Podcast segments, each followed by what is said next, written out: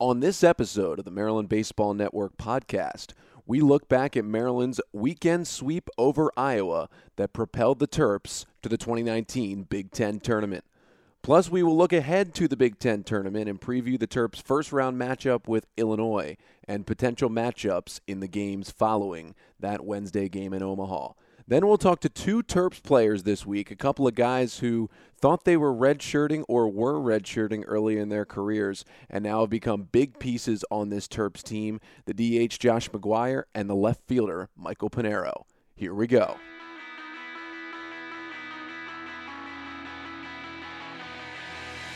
This is the Maryland Baseball Network podcast. Here's your host, Connor Newcomb.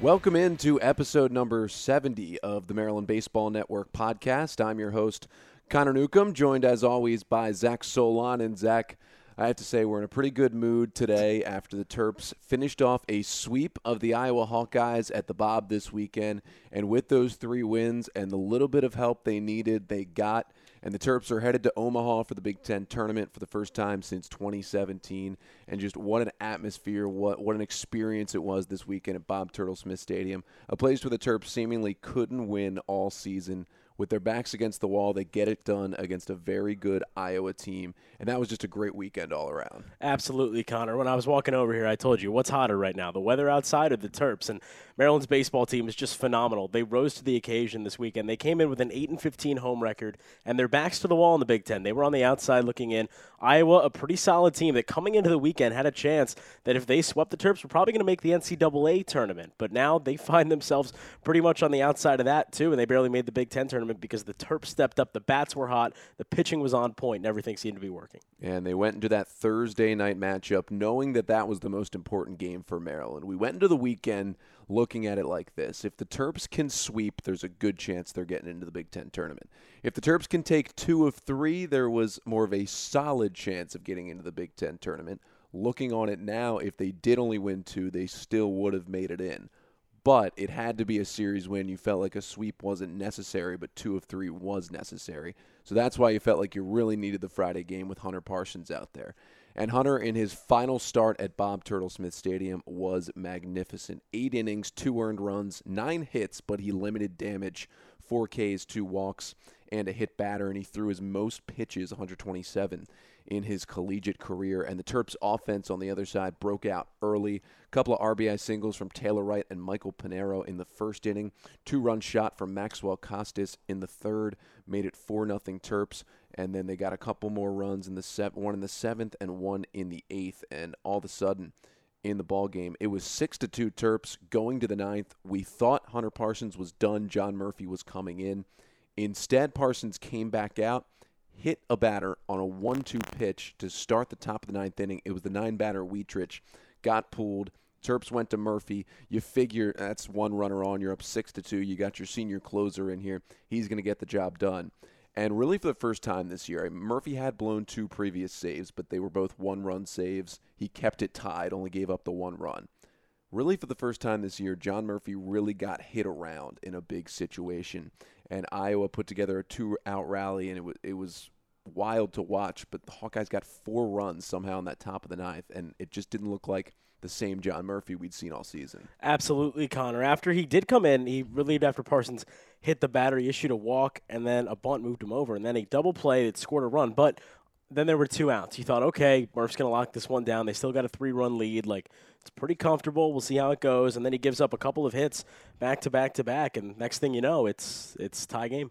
Yeah, it was a tie game, and Murphy had to get a big strikeout of Mitchell Bowe with men on second and third and two down just to keep it tied to get to the bottom of the ninth, which obviously ended up being a giant strikeout. But then the Terps, for the first time in 2019, came up with a walk-off victory. And who else than the senior in the lineup would get it done? But you got to give credit to the guys at the bottom of the lineup. Josh McGuire started it against the Iowa closer, Grant Leonard, who was not a save situation, but had 13 saves on the season, had an ERA of about 1.8, and was dominant. Josh McGuire singles up the middle, hits one off of Leonard, and ends up reaching first. Ben Cowles gets down a good sac bunt that gets McGuire to second, and then A.J. Lee comes up, and on a 1 0 pitch, a hanging breaking ball he sent one over the scoreboard for a walk-off homer in his final series at the Bob in his career. And what a moment that was for AJ Lee. I mean, he was fired up, a bat flip for the centuries to give the Terps the win, but but what a great moment that was for a Terps senior in his final weekend to get that big hit and a big win for Maryland and, and the most exciting atmosphere at the Bob all season. And I think that's what really kind of ignited the Terps throughout the weekend. They, you know, had a really tough game, or were playing a really good game until it got tough in the ninth. And given how they played at home this season, you might have been thinking, oh, this is just the Terps. Like, we thought they might have had it, but they're just going to lose the game. They're going to let it slip at home. They haven't had that walk-off magic. They haven't had the late inning rallies. But then they got it together. McGuire a single, Cowles a beautiful ground out to move him over, and then A.J. Lee a great job uh, with the home run bat flip of the ages, like you said, and Terps were fired up, and I think that's what got them through the rest of the weekend. Yeah, it was a magical moment at the Bob. Terps' first walk-off home run since 2017. It was their first walk-off since late in the 2018 season. Nick Dunn had that walk-off RBI double against Towson late last year. Terps walked it off twice last year, but neither of them were homers. It was a walk and a double for the two walk-offs. But this year, AJ Lee, his first career walk-off homer, is probably the biggest homer of his career to this point as it won the game for the Terps. So then they're sitting in a pretty solid scenario going into game two, and Zach Thompson took the mound for Maryland. And Hunter Parsons, you felt like you knew he was going to come and step up to the plate for Maryland and and really be the ace that he is. In his final start at the Bob, he was going to leave everything out there. But then you go to Zach Thompson, who's had a solid season, some ups and downs, but the biggest moment he's ever pitched in, coming over from the D3 level and he rose to the occasion as well. Six and two thirds, two earned runs on six hits, seven Ks for Thompson, which was somewhat surprising against a good Iowa offense. Not really a strikeout pitcher, to just three walks for the right hander. He was very, very good in this one. And again, it was the Terps offense that exploded early. Costes had a two run homer in the first inning. Terps put up three runs in the third inning on a three run triple from Josh McGuire, who we'll talk to a little bit later in this podcast. And then two more in the fourth for the Terps on a Randy Bednar home run. And then Taylor Wright later came in to score on an error after he walked in the inning. And all of a sudden for Maryland, it was a seven to one lead, and you kind of feel like the Terps had it in the bag. Thompson gave up one in the fifth, one more score in the seventh, and the Terps got one in the eighth on an AJ Lee home run. He just couldn't stop hitting home runs, and it was eight to three. Mark DeLuya gave up a run in the ninth, but the final score was eight to four as the Terps won it. DeLuya was fantastic in relief as well. Two and a third, just gave up the one run on one hit, five Ks to one walk, and finished out the ball game.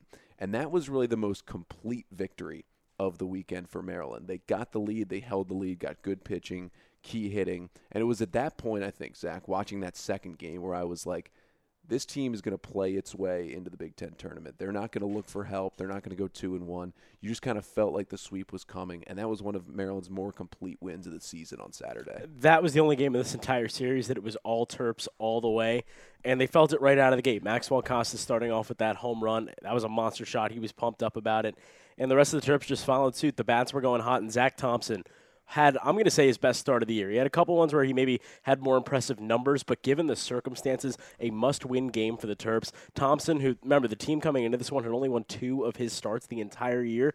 They backed him up. They gave him the run support he needed so he could go out there and do his thing. Striking out seven guys, you seemed a little bit surprised by it, Connor. I really wasn't because when he's locked in, he's locked in, and that's exactly what Thompson showed. So the Terps went into Saturday game three knowing that a win would get them in or a Northwestern loss would get them into the Big Ten tournament, and they sent Tyler Blohm to the Hill for the second straight Sunday start. And you could just kind of tell from the beginning that Blohm, although he was locating pretty well in the first couple of innings, didn't have the velocity. He was more in the mid 80s, didn't quite have his best stuff. Terps are hoping at the Big Ten tournament he can kind of regain the form. He had much better stuff against Minnesota. His final line, he went three and two thirds, allowed four runs on four hits, no strikeouts, and four walks was really the concerning part of his line. And the big blow against him, obviously Tanner Paget got the home run in the second to put Iowa up one nothing. And then after the Terps took a four to one lead, back to back homers in the second from Panero and Justin Vought. And then in the third for Maryland, AJ Lee came in to score on a wild pitch. Michael Panero, an RBI sac bunt, made it four to one. A three-run homer in the fourth from off the bat of Tanner Wietrich on a 3-0 pitch with two down. Tied the game at four. That was it for Blohm as he just didn't have his best stuff. Terps went to Trevor Labonte, and again it was Labonte who kind of shut things down out of the bullpen in long relief for the second straight week. Terps answered right back in the bottom of the fourth. RBI single from Randy Bednar. Sac fly from Taylor Wright made it six to four. In the fifth, a sac fly from Cowles made it seven to four. And in the seventh, another sac fly from Cowles made it eight to four. And the Terps again six outs away, up by four runs. They come out in the eighth inning. Labonte was rolling along out of the bullpen. Again, he comes back out in the eighth, gets a strikeout, his fifth strikeout of Zeb Adrian to start the inning. Terps are five outs away with a four-run lead. You're thinking they're going to get this sweep, and then Labonte just lost it a little bit. Single walk, single, loaded the bases. Terps take Labonte out. Andrew Vale comes in, who thrives in these scenarios and has all of this freshman season but this time he did not come up big for the Terps, and, and we almost couldn't believe it. But Tanner Wietrich, who already had the three run homer, comes up and somehow ties the game against Andrew Vale. He hits a grand slam, and Connor, I said it on the broadcast. I was just in uh, awe. Wietrich, a great player in his own right, amazing home run. But given the situation, you thought Vale was going to come in, shut it down, just like he's done. But like I said, it was last day of regular season baseball. Of course, he hit a game tying grand slam in the eighth inning. Why? Why wouldn't he? And the Terps, though, were able to bounce back. Yeah, they were. Andrew Vale did settle down. He gave up a single to the next batter, but got a couple of flyouts to end the inning and keep it. That was the key. Just like John Murphy did on Thursday night. He let the game get tied, but he kept it there, bared down, and got some big outs. Same thing with Vale. Let the game get tied, although three of the runs were charged to Labonte, just the one to Vale. But he settled down, kept it tied. That's big, so you can continue to hit if you're Maryland. And Maryland does it again against Grant Leonard, the Iowa closer. He had come in in the seventh just to try and stop the bleeding, gotten two big outs to keep it at an 8 to 4 game when the Terps had a couple men on base. Leonard comes right back out Maxwell Costes drops a single into right field after Michael Panero hit the ball hard, but he lined out. Justin Vought hit by a pitch. McGuire strikes out, and then Chris Alleyne at the plate. And, and, kind of the big story of this, you know, Alleyne's been struggling since those thumb injuries to hit. He's really been in.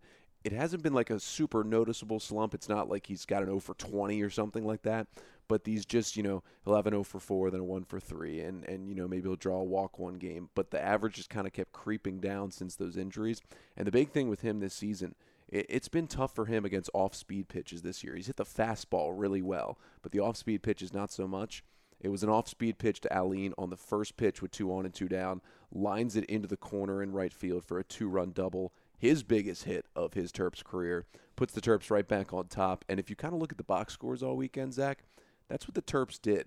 When Iowa had its good offensive innings and responded to tie games, to get games a little bit closer, the Terps offense immediately attacked this Iowa pitching. An Iowa pitching staff that, although the bullpen was a little suspect, pretty good starting rotation. Terps hit off of every single guy that came out there this weekend. Absolutely. Terps just jumped on top of it. I think that didn't have to do so much with Iowa's pitchers, you know, making mistakes and whatnot, but the Terps just being so on top of everything, being so aggressive, and just, you know, doing everything they can. They were fouling off a lot of pitches, especially earlier in the first games of the series, and they just saw the pitches. They sat back on breaking balls. They attacked fastballs. That's exactly the kind of momentum you need going into the Big Ten tournament. So the Terps had a 10 8 lead heading to the ninth, and of course, you go back to John Murphy, your senior closer. Doesn't matter what happened Thursday, they go back back to him on Saturday. He said, I'm getting the ball on my senior day no matter what. And he did. And he did allow a leadoff double to McCleary, but he struck out Zeb Adrian, got Tanner Paget to pop out, who was four for four going into that at bat. And then the fly out to right field off the bat of Ben Norman clinched the Big Ten tournament appearance for the Terps as they won the final game 10 to 8 and swept the series. And because they swept Iowa, they leapfrog Iowa in the standings, leapfrog Ohio State in the standings with a three way tie. And at the end of the weekend, Northwestern and Rutgers, who both kind of still had a solid chance to get in, they're eliminated. It's Ohio State and the Terps who came from outside the top eight at the beginning of the weekend to make the tournament. Iowa, with this weekend, fell all the way to the eighth seed, and the Terps are the number six seed heading into the Big Ten tournament. And uh, of course, it was such a great weekend for Maryland, and and they're one of the hottest teams in the Big Ten right now. Just looking at this weekend, and here's the other thing, Zach, why the sixth seed is so important. The top two teams in the Big Ten right now are a couple of teams that I don't think really anybody wants to see. And I know Michigan is scuffling a bit since they swept Maryland, but Michigan came in and hit the ball hard at the Bob. Indiana, although the Terps took game one, set the world on fire with how many home runs they hit. We don't talk about that. series We don't the talk about that. Those are two teams the Terps probably didn't want to see in the first round of the Big Ten tournament. They move up to six. They avoid those two teams, and instead they face Illinois, a team they took two of three from on the road earlier this season. And you have to say, all things considered, a favorable matchup for Maryland. Wednesday, 10 a.m. Eastern Time, first game of the Big Ten tournament will be the Terps and the Fighting Illini at TD Ameritrade Park in Omaha. I'm excited, Connor. I mean, I can't wait to go out there. Maryland is, is bringing the fire right now, and they're taking it with them to Omaha. They're taking Plank with them to Omaha. We'll get to that later. But, you know, Maryland, I, th- I was telling you this morning, I think they, I don't want to say lucked out with their draw because they are still the, the second lowest seed in the top part of that bracket there. But they beat two out of three from Illinois. They've got to have the confidence over them. They got to have the confidence over Ohio State because although they lost two out of three, they know they can beat them. Although they were swept by Michigan, now the Terps are back out on the road where they've done some of their best work this year, and that could be a real difference maker in this. Yeah, so the Terps will take on Illinois, the three versus six matchup in that first game. And you have to think it will be Hunter Parsons going for Maryland, and Andy Fisher, the left hander, will most likely go for the Illini. Course, these two teams met all the way back in early April, the 5th through the 7th. That series was played in Champaign. Terps took the first game. Parsons and Fisher were both dominant in that game. They both had great starts. Hunter Parsons went eight innings, allowing just two runs on six hits, two Ks, and three walks. Gave up a couple of runs in the second, but after that was dominant. Andy Fisher, on the other hand, went eight scoreless in that game, came back out in the ninth inning, if you remember, with his team leading 2 nothing. And the Terps offense, which had been quiet all day in that ball game, finally started to hit. A.J. Lee singled, Randy Bednar doubled, Taylor Wright got an RBI sack bunt down to make it 2 to 1 with a man on third and one away. Then Fisher came out of the game. Garrett Acton came in, who at the time of that was 10 for 10, perfect on save opportunities on the season. He then hit Maxwell Costes. Caleb Walls got a sack bunt down for an RBI. Justin Vought walked, and then with Josh McGuire at the plate and the bases loaded and one away, pitch in the dirt to him on a 1 2 count got away from the catcher Jeff Cordy. And not only did Michael Pinero, the pinch runner, come in to score, but Caleb Walls scored all the way from second to give the Terps a 4 2 lead. And then John Murphy came in and shut it down in the ninth. And the Terps somehow, some way, won that first game against Andy Fisher. So, although Fisher was good, he's a left-hander who had really good stuff, a really good breaking ball, and the Terps left-handers really struggled against Fisher. Josh McGuire, just to go through the lefties in the lineup in that game, Josh McGuire had an 0 for 3 with a couple of strikeouts. Caleb Walls had an 0 for 3 with three strikeouts.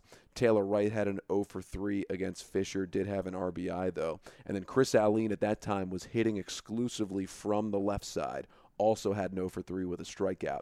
So Fisher really good against the lefties. Terps lineup right now is pretty left-handed heavy. They have four lefties in there, so it could be a tough matchup. But although Fisher was good against them last time, Zach Maryland found a way to win that game. They did, and while it was a bit of a wild situation over there, Terps capitalizing on a lot of base running opportunities. I'm expecting a pitcher's duel from this game, especially if it is uh, Fisher and Parsons. But you have to keep in mind that you know these two teams were pushing for the postseason. Illinois had clinched before the weekend, but we're still fighting for a higher seed. But Maryland was fighting to get in. Hunter Parsons, like you said, 127 pitches on Thursday, so he'll be on full rest come uh, Wednesday. But it's going to be tough. I think it's going to come down to whichever uh, team can strike first with scoring. And you know the Terps would love to have a comeback victory again, but that's uh, been tough for them a lot of this year, and they're going to have to bounce back against Illinois. And their offense lately has been striking first. Again, the rest of that Illinois series in April, uh, the Fighting Illini won the second game five to one, and the Terps came back and won it eight to four in game number three to clinch the series. Had a big four-run third inning. Randy Bednar hit a three-run homer. Maxwell Costes hit a three-run homer in the seventh. Terps scored four in the third, four in the seventh. That was all they need. Sean Fisher had an amazing relief outing, his best of the year. Went two and two-thirds scoreless with a couple of Ks, no hits, no walks. Retired every batter he faced to finish off that game and get the final eight outs to secure a Terps win. So that was a big series for Maryland and what will be a favorable matchup again at 10 a.m. And then if the Terps do get the victory there, we, we can really only give you what happens Wednesday and then when they would play Thursday. After that, you never know sometimes with rain in Omaha, with games running too long, and then with going into the losers bracket. But what we do know is, is, what will happen the first two games for Maryland, and they're guaranteed at least two games in a double elimination mm-hmm. bracket in Omaha. So they'll take on the Illini at 10 a.m. Eastern Time, 9 a.m. Central Time on Wednesday, the 22nd. And then, if the Terps win, they will play on Thursday at 6 p.m. Eastern Time. They will play the winner of the 2 7 matchup between Michigan and Ohio State. Obviously, two teams that took series at the Bob. Michigan came in and crushed the Terps in three games. Ohio State came in, and the Terps really should have won the first two games, kind of blew their chance to win in the second game, and then lost the third one after dominating Ohio State in game number one. So probably they're going to be cheering for the Buckeyes if they win. If the Terps lose that game to Illinois, they will again, I believe, play the morning game the next day. It will be the 10 a.m. game again the next day, and they will take on the loser of the Michigan Ohio State game, and that would be an elimination game for the Terps. The loser would be out with the double elimination bracket. But you have to say the Terps, I think, you can say lucked out, but then again, they did it. They swept Iowa. They got themselves up to six. They earned the right to play an Illinois team that, listen, might be the highest seeded team in the Big Ten in the NCAA tournament. I would say right now, maybe have the best chance to host a regional in the Big Ten. Indiana would probably be second, but they don't have a super great chance. Illinois has the best RPI in the Big Ten. But frankly, the Terps have played the best against Illinois out of any of these top teams. So a good matchup, and obviously it'll be fun. TD Ameritrade Park just for the Terps to be back there. You'll be there with the Terps Wednesday and Thursday. I'll be joining the team Thursday afternoon. Thursday evening after I graduate here in College Park on Thursday. Hopefully, I get to call a bunch of baseball over the weekend. But a big thing to look at, Zach, I know the Terps have only been in the Big Ten since 2015. They have made now four of the five tournaments, three of the four previous tournaments before this year. Missed it for the first time last year. Maryland has the best winning percentage in Big Ten tournament history. They've had a lot of success when they've gone to the Big Ten tournament. And you look at this team right now, the way they're hitting, and the way the pitching is coming back together, they've got a shot to make a little bit of a Cinderella run in this one. This is the first one under head coach Rob Vaughn. I know he's uh, you know had some experience in the tournament previously as as an assistant, but now he's under he's got full control. He's got a great coaching staff behind him: Matt Swope, Corey Muscara, Anthony Papio, all up there with him, and he's got a really talented squad here. I think Maryland has showed their talent throughout the season, and if it showed last weekend, they're working better as a team, and that's what you need going into tournament play. You need every single gear to be turning, everyone to be on the same page. And the Terps proved that they were doing so this past week against Iowa. So if that carries into the tournament, Terps could do some damage. Yeah, and a guy they're going to need to continue to produce is a guy who's been so, so good in Big Ten play. And that's the redshirt freshman Michael Panero, who has played some different positions this year. He now is seemingly locked in as the Terps left fielder as they head to Omaha, position he really didn't play that much until about a couple of weeks ago, but he, he's learning it on the fly and doing well. And we caught up with Michael Panero this week to talk about, you know, what he went through as a redshirt player last year, what his transition right into the lineup this year has been, and learning all these d- different defensive positions. And then what he's been doing at the plate. You know, it's not always pretty, it's not always flashy, but he's been getting the job done a lot this year. So here's my conversation with Terps redshirt freshman left fielder now, Michael Panero. 1 0. Panero cranks one into right field. Will is back on it, and that thing's off the wall. Wright scores. Bednar scores. Panero into second with a two RBI double. Throw gets away. Panero's going to get up thinking about third, but he'll stay at second. But his two run double ties this game at two in the top of the sixth. First pitch. Panero skies one, center field, pretty deep. Norman racing back at the track, at the wall, it's gone! Michael Panero on the first pitch goes deep to left center, and he ties the game at one in the second. We are joined by Michael Panero on this week's episode of the Maryland Baseball Network podcast. And Mike, thanks a lot for taking some time out of your week before the Terps head to Omaha to come on the podcast. Absolutely. Thanks for having me. So, you know, I want to get to a lot of things with with your short, but it's been an eventful career for you so far at Maryland. But I kind of want to start with what's gone on with you lately for the Terps, and you've moved around defensively a lot this season. There was a stretch where you were DHing um, for a good amount of the season, but early you played some right field, you played some first base, and now you're in left. So so overall, I know you really came in as more of a first baseman. What's that transition to the outfield kind of been like for you? Um, not bad, you know.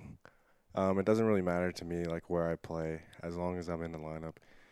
And basically, yeah, I came in as a first baseman. So all of last year, my redshirt year, I was practicing at first base, preparing myself to play first base this year, and ended up. Um, I started off the season at first base, and I, you know, I was comfortable over there, and um, just being in and out of the lineup. Um, really, my opportunity came like um, probably like a third into the season. He was like, "You can you play some outfield?" And I was like, "Yeah, absolutely."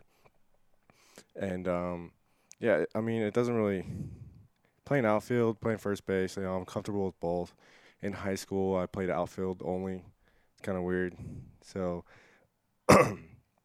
yeah, just yeah. So your your transition from first to outfield and back, and, and you've gone from right to left now. As as that seems like that's going to be your position, you know, left field. Um, have you heard from any of the guys? I know not a lot of the guys on the team have been to Omaha, but uh, some of the bigger gaps you're going to see in college baseball Yeah. in left field. Yeah, um, have you, Bubba, and Randy talked about that at all? Just how much how much area you guys are going to have to cover out there starting Wednesday? No, we haven't really talked about it, but I mean, we're we're just gonna have to communicate really well and just not be afraid to go after anything and really try and you know like make plays out there and you know it's gonna be a fun fun week and we're excited about it. So I, I kind of want to go back to how you got to Maryland because people are going to see that you're from California and know that although in the past the Terps have had a couple of guys from the West Coast, it's obviously not where Maryland baseball is recruiting all of its players from. So to to give the story of kind of how a kid from California ends up in Maryland, how, how did that really all transpire when you were in high school? So it was my sophomore year summer, and um, the travel ball team I play for, SGV Arsenal, um, they do a year trip for the sophomores, and we go to Davenport Field, get to play at uh, University of Virginia, and um, yeah, basically playing a tournament there, and I did really well, and Coach Szefc was there, and he saw the entire weekend. He was at every game, and um, yeah, he reached out to my coaches and told me to give him a call. So I gave him a call. He was actually recruiting some of my other teammates on the team as well. And uh, yeah, he just I reached out to him and talked to him for a little bit. And he said he was uh, really interested in me. And basically, after a f- couple couple co- phone calls, he uh, he offered me a scholarship. And you know, I was, I was still kind of early in my high school career, and I, you know, I didn't really I wanted to stay on the West Coast and for to play college ball. So I was a little skeptical about it, but in the end, it worked out. So when did you end up committing? That's got to be quite a leap, as, as you said, to be a sophomore in high school, and you've got you know Division One Power Conference offer, but you've got to travel across the country to go to it. So when did you kind of come to the, the decision that despite going all the way across to Maryland, that was what you wanted to do with your college career? So it was like after he was, I mean, we he would call me like every week, and we were talking for about two, three months, and um, I didn't want to commit too early. You know, I want to keep my options like open because I really wanted to stay on the West Coast. But he called me and he was like, "Hey, man, like I put the offer on the table, and you know, you got you kind of got to make your decision like here pretty soon, so we can like make further moves." And I was like, "All right." And I talked to my dad, and he was like, "You know, it's a great opportunity. You know, good scholarship. It's great academic school, and it's good baseball school as well. Like at the time, they were doing pretty well." And I was like, "Yeah, you know what? You know, I'm I'm okay with it." I didn't even actually I didn't even take a visit to the school. I just I was like, "You know what? I'm gonna do it." So yeah, I ended up committing my um, what was like early junior year. Uh, did that worry you at all that you hadn't taken a visit to Maryland uh, once you had committed already? Um, actually, yeah, I was a little, I was, I was a little scared. I was like, I hope I like the campus, but I mean, I took a virtual tour on online, so I was like, you know, it doesn't look that bad. I knew the, I knew the weather is gonna be cold, and in the season that we play, it's gonna be tough, but I'm glad I'm here. Uh, how has the adjustment gone for you? This this is not baseball wise. This is strictly living in Maryland versus living in California wise. Weather, just somewhat of a different culture sometimes. How how has that gone for you in your two years now? Um, last year was actually probably the worst because you know, living in California where I live, it's Southern California, like it's 75 and sunny all year round, and especially during the summer, like you're, I, I've always played baseball, um, in really nice weather. You know, I've never had to deal with rain like every once in a while, but nothing crazy. And then coming out here, it was it was quite the change. A lot of how to get a lot of jackets, a lot of long sleeves. Was not prepared at all for uh, the weather. Um, what's going through your mind last year? You're in the dugout. Terps are playing Army in February in College Park, and uh, we're worried it's going to snow uh, while we're trying to play a baseball game. Yeah, that was. That's when I like it really hit me like, wow, this, I'm gonna be playing this for the next couple years. But you know, it's cold, man. Especially uh, sitting in the dugout, I was like, man, I kind of got to prepare. You know, I was wearing like two pairs of leggings. Um, I was wearing my long sleeves, my base layer, my jacket, my parka, and I was still cold. So um, it was it was different. Has it uh at least this year as compared to last year? You've played played in some cold weather, I know, but uh has it made it a little easier when you're out on the field and it's uh 35 degrees instead of just in the dugout?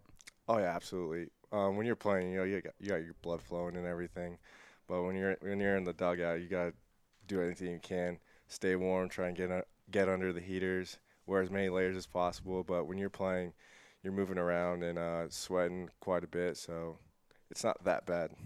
Uh, so take me through last year. Obviously, you know you ended up redshirting in your first year Mm-hmm. on campus and, and at first base and in the outfield. The Terps did have a, a lot of options above you last year. And you know, at what point last year did you know you were redshirting? Was that ever told straight up to you, or just kind of something that transpired over the year? Um, it kind of, it kind of happened, um, or actually, I went into Coach Vaughn's office and we had a talk. Um, the the week of when Big Ten play started, so he basically told me that he believes that the best option for me would would be to redshirt, and I was like, okay. Um, I was just, I was like, I was a little, I was disappointed, but I kind of knew it was gonna happen because I hadn't played all the first half of the whole year. So I was like, all right, well, I'm gonna talk to my parents, see what I want to do, and basically he told me if I don't redshirt, I I can play, but he I can't promise any playing time. So I was like, all right.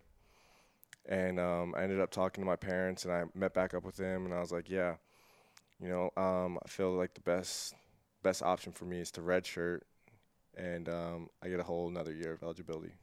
Right, and and after last year, then the Terps lost a, a solid amount of of starters, a solid amount of players from the team, and, and you come into fall ball knowing there's a shot for you, and and especially, you know, it ended up being first base was open and a couple outfield spots were open going into fall ball. So at what point, you know, during fall practice or maybe in the spring, you know, did you know or were you told like, hey, I'm in a real battle and, and I can win a starting position here after redshirting? Um, as soon as I stepped on campus this past uh, during fall, I knew that I had an opportunity. So really, all I had to do was just show them what I can do and um, have a good fall, and whatever they want to do with me, I get whatever happens, happens. You know, I, I just gotta give myself an opportunity, and um, yeah. and so you, you go through fall and, and you come in in the spring and as you talked about you know you're, you're playing first base for the terps and then you moved out to right field and you're and you're playing some left field and you know looking back this time last year the terps season had just ended you had gone through a redshirt season even a little bit before that you know late in the year you're going through your whole redshirt year did you still feel like you know even as early as, as opening day 2019 you could be on the field as a terp or, or just the red shirting and the talk you have with Vaughn, did that put any doubt in your mind? Like, you know, maybe, you know, the playing time at Maryland may never come. Um, no, because I mean, when I talked to him, he was really optimistic about me, and um, even even last year, um, I made uh, a lot of improvements. Uh, I came in, I wasn't really doing that well during the fall, and once we had that talk, even um, during season, I was I felt I was improving, and he told me that he uh, he he noticed it as well, and he gave me. He basically told me he goes we he thought that um, I could be a big big part of this team this year, and so I was like, yeah, man, I agree 100 percent. And so you come into this year, you get some starts, and the Terps come back for another very, very cold series against Maine in February. Um, and your parents made the trip out. You had a home run in the first game with them in attendance. What was that like to have them come across the coast to see you play and, and go yard for your first career homer? Um, it was something special, I'll tell you. Really, because they hadn't seen me play um, in a couple years. Um, last time they saw me play was my senior year. Um, and when I went to summer ball, they weren't able to go there because I was playing in Canada, and um, it was just it was too much for them to get out there and watch me play with their work and everything. But the, they got to come out for the the home opener series, and um, luckily I uh, hit a home run. It was pretty special that they're there for my first one in my career, and it was awesome. And now summer ball in Canada was that this past summer or was that after senior year of high school? Uh, that was this past summer. So you go from California to redshirting a year in Maryland, and now you go to summer ball in Canada. What was that experience like over the summer? Um, yeah, Coach Vaughn told me um, during my freshman year, he's like, yeah, so um, actually, um, he was like, I got you a, a team to play with back in California. I was like, oh, cool. Like, where at? He goes, um, it's in Kelowna. And I was like, Kelowna? I don't really know where that is. And he, he's like, oh, oh, Taylor Wright, because that's where he played the, the previous summer. And he was like, Taylor Wright um, played there. So he asked Taylor, he goes, hey, where's Kelowna at in California? And Taylor goes, um, it's in Canada. so he looks at me and goes, well, you're going to Canada for the summer. And I was like, all right, man, let's do it. I was pretty um, – I was a little nervous, you know, playing ball in Canada is a little different, but um, it was an awesome experience. I had a really good time out there. Um, the baseball was great. The fans were great, and the whole entire program was great as well. So Coach Vaughn accidentally sent you to Canada this summer. Yeah, pretty much. Uh, did you at least uh, ask Taylor Wright about about what there was to do all summer in Canada besides play baseball? Oh yeah, I mean, I'm glad I got to go out there with him. You know, have a teammate out there, so I wasn't by myself. But um, yeah, no, it's a great atmosphere. We were playing baseball every day and just hanging out, doing summer things like cliff jumping and um, you know going to pools and just staying in hotels, doing the whole baseball thing. And so this year, after you get back from Canada, obviously we, we've talked about you making your way into the starting lineup, and and you know you played different positions, and there was kind of a stretch in the middle of the season, um, end of non-conference play, beginning of conference play, when you kind of fell back out of the lineup, but got a chance again in conference play, and at one point a couple weeks ago you were hitting 370 in Big Ten play, and I believe that number is still over 300 in Big Ten play. So what switch kind of flipped for you since the conference season started that you've just been an on-base machine the last couple of weeks helping out the Terps?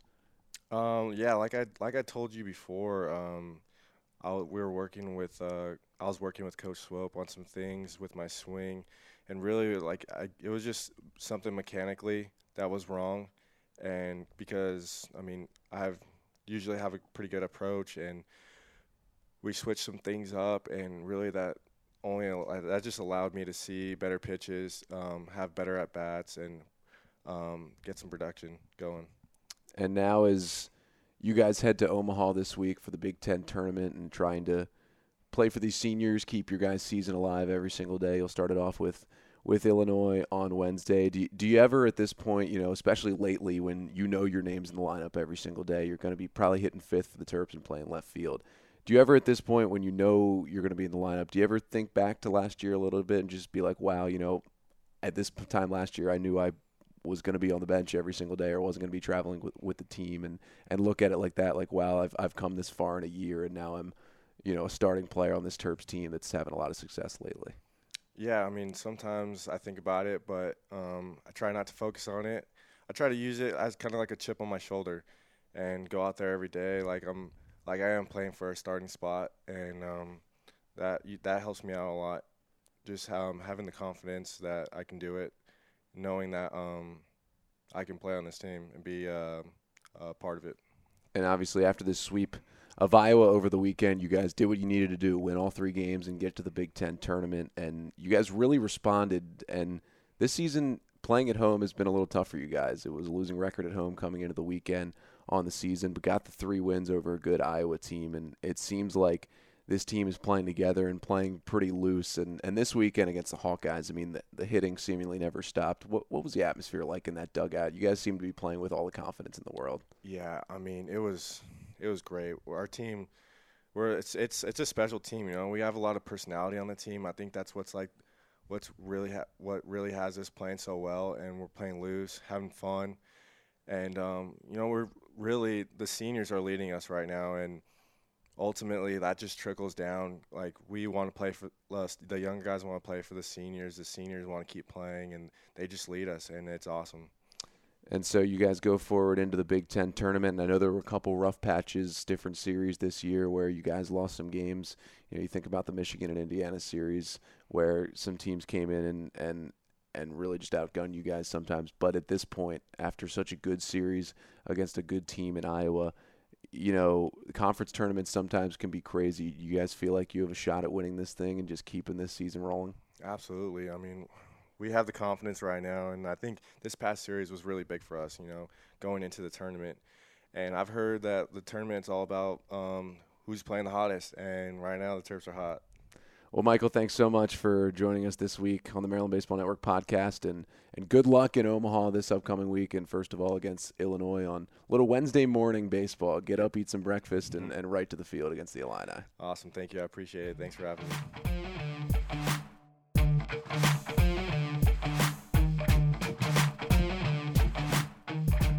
Our thanks again to Terps redshirt freshman left fielder Michael Panero for joining us on the podcast this week. And Zach, Michael Panero has been maybe one of the biggest pleasant surprises for this Terps team this year. He's hitting right around 250, but he's right around 300 in Big Ten play. Had some key hits this year.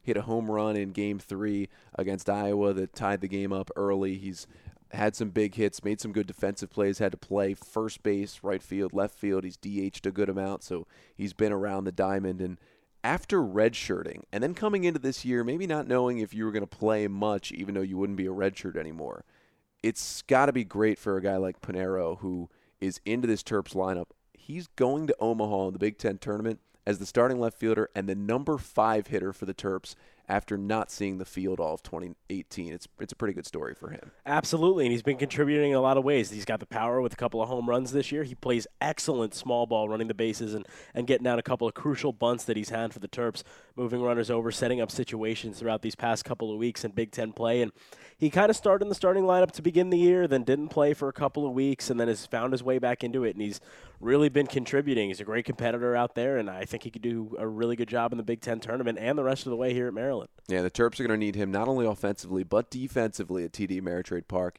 Some of the biggest gaps the Terps are going to see a big stadium there, and it's really tough to play the outfield there. And a guy like Panero, who's still really learning the outfield position and especially still really kind of learning left field, it's going to be a key test for him in the Big Ten tournament. And they will have Alleyne covering a lot of space in center, Bednar a lot of space in right and we'll see what Panero is tasked with in left field. But so far, so good for him in left field in about the five or six games he's played out there as a starter. And, you know, speaking of red shirts, another guy who isn't a redshirt now, but we thought might be about halfway through the year is Josh McGuire. He didn't play at all in non conference play, didn't travel on any of the trips for the Terps, and it pretty much looked like from the outside that McGuire was probably going to be a redshirt this year, similar to what Panero did last year, and then try and come in and make a difference in 2020. But in those blowout games against the Hoosiers, Rob Vaughn decided to give McGuire a chance uh, when the Terps were down by about a million runs, and he ended up hitting a homer in that series, and then he hit a couple more homers, and then he started some more games as the DH. And now all of a sudden down the stretch, it looks like he's going to be the starting DH as the Terps go to Omaha. He's had some really key hits, had that big three run triple over the weekend against Iowa, had a double in a key situation against the Hawkeyes. And, you know, he's been a key piece of this Terps team in Big Ten play. And we are also able to catch up with Josh McGuire this week. Two players on the pod this week as we get set for the Big Ten tournament. So here's my conversation with Terps freshman DH Josh McGuire. 3 1 is hit out to right field, pretty high in the air. Richardson racing back towards the warning track, towards the wall. He leaps, and that ball is gone. Josh McGuire, his first college hit, is a solo homer, and it's now 19 to 4 in the ninth. And this may be a game to forget for a lot of people, but McGuire is going to always remember that moment right there. Left-hander sets again, bases loaded, two down. 1-1. McGuire lines one, right center field, over is Adrian. It falls in front of him, gets by him all the way to the wall. Right scores, Costes scores, Vought getting the wave, McGuire to third, a three RBI triple for the freshman, and the Terps lead it five to one. And we're joined this week on the podcast by Terps freshman Josh McGuire. Josh, thanks for taking some time, be on the pod before you guys head out to Omaha. Yeah, yeah, thank you for having me. I'm really excited to do this. So uh, obviously yesterday you uh, came up to me and, and wanted to be on the pod, and, and it worked out because I wanted to get you on the pod at some point this season. Wanted to get all the starters on before the season ended, so we got you on here. But that's where I want to start, being now one of the starters in this Terps offense and and coming up in big spots, and especially over the weekend, the big three-run triple. You had a big double to the wall that kind of sparked one of the Terps rallies, and um, you know, when people look at your batting average, they might see 220 and, and they might feel like this is a guy we got to attack at the bottom of the lineup. But you've come up with some big hits this season, and you've even been at the plate in some big spots. The wild pitch against Illinois, Yeah. where two runs scored. So do you kind of feel that as well, that you've come up in a lot of big scenarios this year, even in just playing half a season? Um, you know, I I think there have been situations where we really need to get some runs across to extend the inning, and I've been at the plate or involved in the game in some way and have been able to produce. But really, you know, Coach Vaughn always says just don't let the moment get too big. So I've kind of just been treating every moment like the same and trying to put together the best at bat I can. And and one of the big moments I didn't even mention, bottom of the ninth inning on Thursday, you come up to lead off the inning, and and you know that it's you, and then and then Ben, and then you get it to the top of the Terps order, which has everybody's been hitting up there. So I know Rob said after the game, you know, let the guy behind you be the hero. Was that kind of your your thought in that at bat? I'm just gonna get on base anyway I can. Yeah, I mean, when I got the at bat, you know, I was just sit, uh, sitting, looking to get a good pitch. Got one. wasn't really trying to do too much with it. Just hit it hard and hope it falls, and then got up up the middle off the pitcher's leg. So that was really, really excited to do that. So it's been a good half season for you since you kind of got your way into the lineup in Big Ten play. But I want to go back to high school and recruiting process. And obviously, you're not too too far away from College Park, maybe No. a couple hours Yeah, north about an hour and a half or so. in Delaware. So you know, when did Maryland come into the picture for you, and when did you kind of make the decision to come to College Park? Um, it was the summer going into my junior year. Um, and I was at just perfect game down in LakePoint, and I that was when I really started to get a lot of offers from different schools. And it was one get one time after a game where I had performed pretty well, had a lot of hustle plays and a double at the end of the game, and one of the, my coaches texted me, "Hey, call the head coach from Maryland." Talked to him, and then uh, Coach Vaughn really recruited me a lot. Got to know him pretty well, and this place really just drew my attention, and I, I came to visit and fell in love with it. So when you know when did you take that visit, and then when you know in your high school career did you make the official decision? Well, I actually came here once with my dad, and then again with my mom because my mom had to work and couldn't make it. So I came here twice actually, just to make sure you know this is the place I really want to be. And then probably I think two weeks or so before I started my junior year of high school, I decided to commit here, and I think it was the best place uh, that I could be at.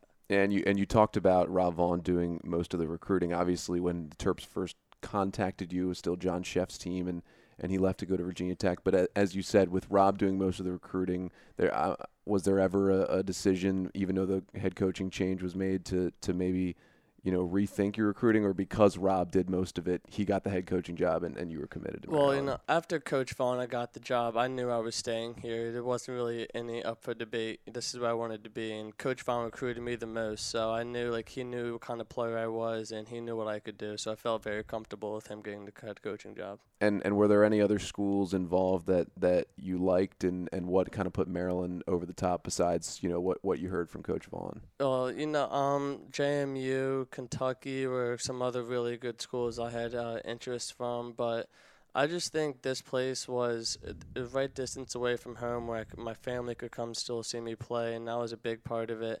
and I just felt like I could make the biggest impact on this program as soon as possible. So you get to Maryland in the fall, and you know what we heard, at least me and, and, and Taylor and some members in the media heard about you was this guy can hit. We don't know if we can play him in the field anywhere at the moment, and we're going to try to get him in at second base, but we know he can hit, and his bat's going to play at the college level. So, so coming into fall ball, you know, where where did you think you kind of fell into the conversation? Because you knew coming in the left side of the infield, there's no touching that. Yeah, Taylor definitely. Wright and AJ Lee. So, Of where did you feel you you fit in on this team during fall ball, trying to get yourself some at bats in the spring? Well, I mean, during fall ball, I knew I had a lot of work to do on defense, and uh, I I got to the field early and got a lot of extra reps. And you know, I think I've grown tremendously as a defensive player. But I mean, at the end of the day, hitting is going to be my bread and butter. So in the first scrimmage we had in the fall, I was in the DH spot, and I think I got a little nervous and have too great of a game. But just getting the at bats and knowing what it's like to be in a college game, I think really helped me grow mentally because I know this game's hard. So I just got to keep working at it and be prepared for whenever my name got called. so it comes to the spring and and the season starts and the Terps have Tommy Gardner starting the year at second. Um, ben Cowles kind of gets in there eventually, Yep. and then Maxwell Costes is DHing for Yeah. Maryland. And and throughout non-conference play, you didn't see the field, didn't travel with the No. team, and you know. Was there conversations with Coach Vaughn, or, or you know your thoughts that at that point did you think like this might be a redshirt year for me? Well, yeah, I think it was after the Stetson series. I uh, just texted Coach Vaughn, "Hey, Coach, can we meet up?" And I just said, you know, like, what's the plan for me? Do you think I'm gonna have the red shirt this season? And he basically just told me what I needed to do to get myself in the lineup. And I just spent weekends in the shell hitting and hitting and hitting, trying to improve and get ready. And then right before Big Ten play, Coach Vaughn pulled me inside and said I made the 27 man roster. So, you know, that felt really great, but I've kind of just been taking small achievements all this year. So, first it was getting on the roster, then it was getting in the lineup, and then staying in the lineup. So, really, I've just kind of been taking it, you know, step by step and doing the best I can with everything. and obviously you wanted to be on that 27 man or it's a little bigger but the travel roster Mhm. in in the non-conference games but Yeah. but you didn't get to travel with the team so what kind of advantages maybe did that give you you know being back here with some of the guys who are rehabbing injuries other guys who who aren't traveling you know how did you guys put in work over those weekends when you weren't with the team Well, really, it's like credit to Tavin Shahidi. You know, him and I spent hours every single day hitting and doing defense stuff and just improving my game all around. And I kind of just learned a lot from just talking with him about the game and trying different things. And it just really kind of humbled me because I had never not been in the lineup and stuff like that. So this just kind of opened my eyes and went showed me like how hard I have to work and what a blessing it is just to be here.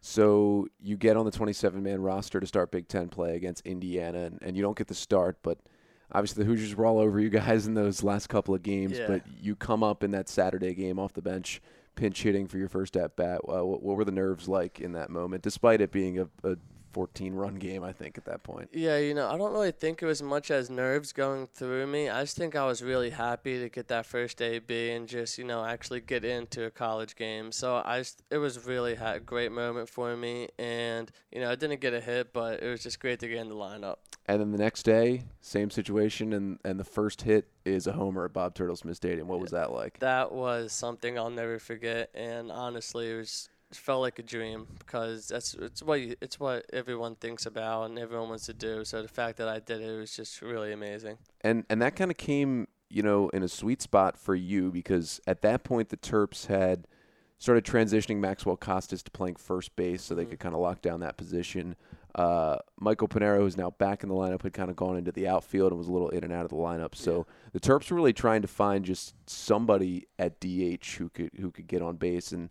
I think Rob Vaughn basically said, "Let's go with the hot bat." Josh hit a home run, so you got that start in the midweek, Yeah. and you know, does that do you feel like that kind of propelled you that all right, if I'm going to stay in the lineup and I can just keep having productive at bats and have some quabs up there, that you can at least keep your name in the mix for that DH spot? Yeah, you know, I think that was definitely a turning point, really. But in my mind, I think it was one of the William and Mary games when they came to Bob Turtle Smith.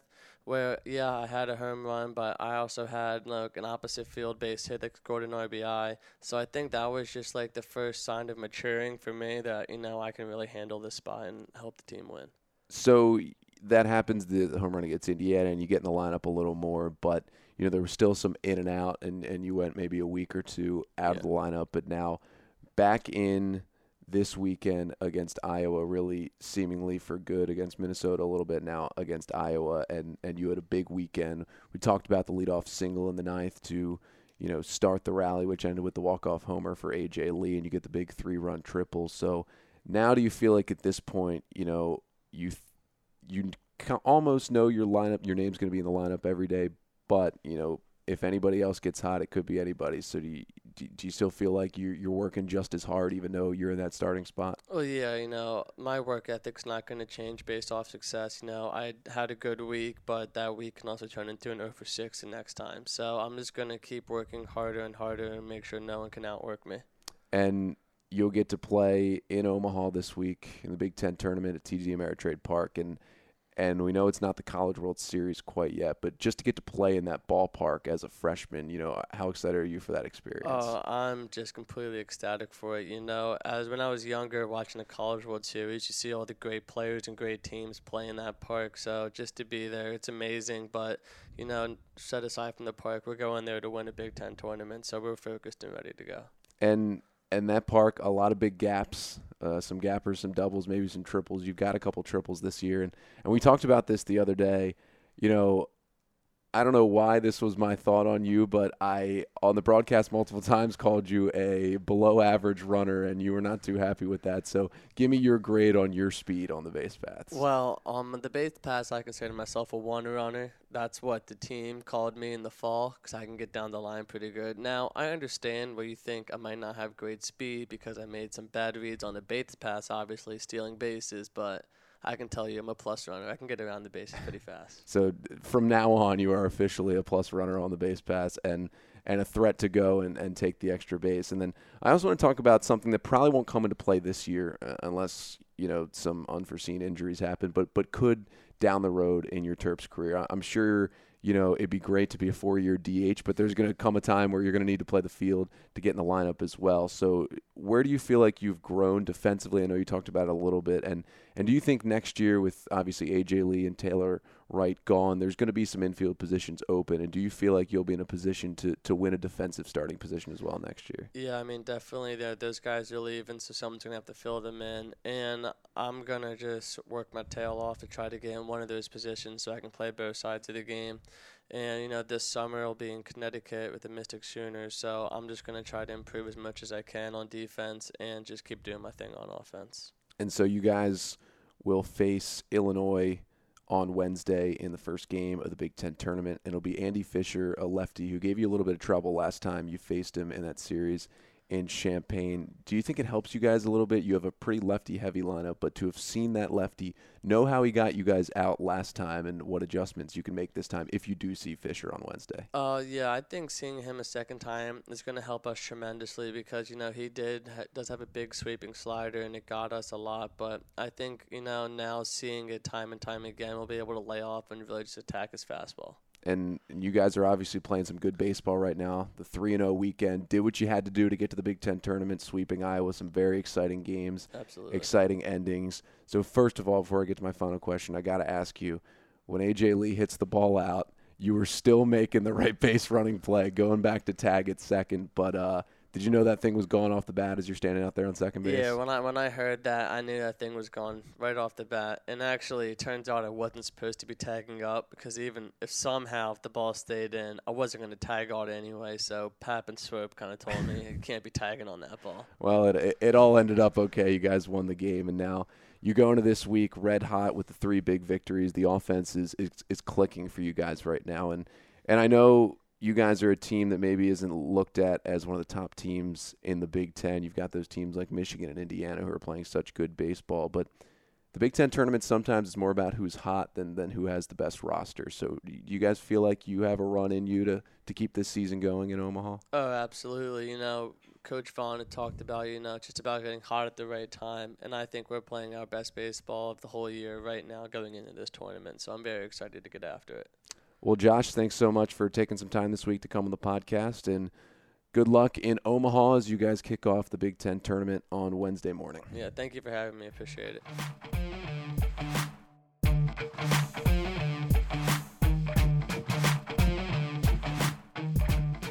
Our thanks again to Terps freshman DH Josh McGuire for coming on the podcast. And Zach, we talked about it a little bit before, but Josh, such a great story. Just not playing at all, basically thinking he's going to be a red shirt, and now he's been such a big contributor for Maryland, and he's had some key hits. And he comes to the plate, and he's the DH and a left-handed hitter, and he struck out a lot this year, and he struggles against lefties sometimes, but he's still gotten some big hits. And going forward for him, it's going to be interesting because right now the Terps maybe still don't trust him defensively. He is a second baseman by trade, but he's had some struggles when they haven't played him there in a game, but you know in the fall scrimmages and in the spring as well. So right now, just going to be a DH. But it'll be interesting to see what happens with McGuire going forward for Maryland. Obviously, with AJ Lee leaving, you have to think Ben Cowles will probably make the move to shortstop, and second base will be open. There's a couple of freshmen and guys coming in for Maryland that are going to make a push for that second base spot. But it'll be interesting to see if McGuire can get the defense up to at least a level where the Terps can really think hard about starting him at second base next year because he's got the bat to start for this Terps team and he's been great for Maryland in some key moments. I mean, for a guy who got his opportunity because they wanted to put him out there in a blowout against Indiana, he's earned his opportunities. Josh McGuire, is a freshman, certainly embodies a guy who works hard, wants to be out there, and he's going to try and prove it to his coaching staff. I think that three run triple that he had the other day perfectly embodies that. He wants to be out there. He's going to try and drive every pitch he can as far as he can to try and create opportunities for the guys behind him. And that is what you need from your freshman. Just a guy who wants to be out there, wants to play, wants to contribute. He knows he didn't get a lot of opportunities, but he kept fighting for them. He got it. Now he's earned his spot in this Maryland lineup. Yeah, the Terps are going to need him. They're going to need Michael Panero, and they're going to need everybody to really step up this week in Omaha for the Big Ten tournament if they want to make a run. And of course, we all know the Terps are not in a position to get an at large bid to the NCAA tournament. So if they want to go to an NCAA regional for the first time since 2017, they're going to have to win the whole thing and, and take home the trophy for the first time ever in Omaha for the Big Ten tournament. Of course, the first game Wednesday morning. You can uh, have some breakfast and listen to the Maryland Baseball Network. 10 a.m. Eastern Time, first pitch between the Terps and the Fighting Illini. Maryland, the number six seed, Illinois, the number three seed. We think it will be Hunter Parsons going for the Terps and the lefty Andy Fisher going for Illinois at TD Ameritrade Park in Omaha, Nebraska. Again, you could watch the game on the Big Ten Network, but we hope you listen to the game on the Maryland Baseball Network. Zach will have the call for you. Again, I will still be in College Park. My graduation is Thursday morning. I do want to go to that. I do also want to be out with the Terps in Omaha as much as I can, but graduating college an important step in my life, so wanted to be there for that. So Zach will have the call for you on Wednesday. If the Terps win the ball game Wednesday morning against Illinois, they will not play again until Thursday evening. That'll be a 6 p.m. Eastern Time start on Thursday against the winner of the Michigan Ohio State game. If the Terps lose to the Fighting Illini, they will again play the 10 a.m. game on Thursday, the very next day. So back to back breakfast with the Terps. In that one, if they lose, they will play again the loser of the Ohio State and Michigan game. If the Terps do win, You'll hear me on the airwaves in game number two on Thursday. If the Terps lose, they're going to have to pick up a victory in that Thursday morning game. And I'll be back with the Maryland Baseball Network on the call with Zach for game three, which would also be an elimination game for the Terps. Of course, the Big Ten tournament double elimination bracket with the eight teams there in Omaha. Zach, you got to be excited. Your first Big Ten tournament. And you're going to get to make it to Omaha before I do, but hopefully by the end of the week, we're both there calling a deep Terps run in Omaha. Oh, I hope to see you there, Connor, but I'm really excited for the opportunity to have to uh, call games out there. Following the team all year, I feel I've really gotten to get to know them and, and know the other teams around the Big Ten. And and how crazy it can be. I, I mean, you hear all the, the glory around TD Ameritrade Park out there in Omaha. I'm just excited to see not only the, what the Terps can do, but just the whole tournament in general. So again, that's 10 a.m. Eastern Time, Wednesday morning, 9:30 a.m. for Terps pregame live on the Maryland Baseball Network. The Terps and the Illini to kick off not only the Terps run, but to kick off the entire 2019 Big Ten tournament on Wednesday morning, May the 22nd. We want to thank Michael Panero and Josh McGuire both for joining us this week on the Maryland Baseball Network podcast, episode number 70 of the pod. Both were great guests and have been integral pieces to the Terps team this season. So we hope you enjoyed this episode, and we hope you enjoy the Big Ten tournament this week, listening on the Maryland Baseball Network. Again, Terps and the Illini at 10 a.m. on Wednesday morning. He's Zach Solon. I'm Connor Newcomb, and we hope you hear both of us again later this week because that means the Terps have made a little bit of a run, and it's looking good for Maryland at the Big Ten tournament. We thank you for listening to the Maryland Baseball Network podcast.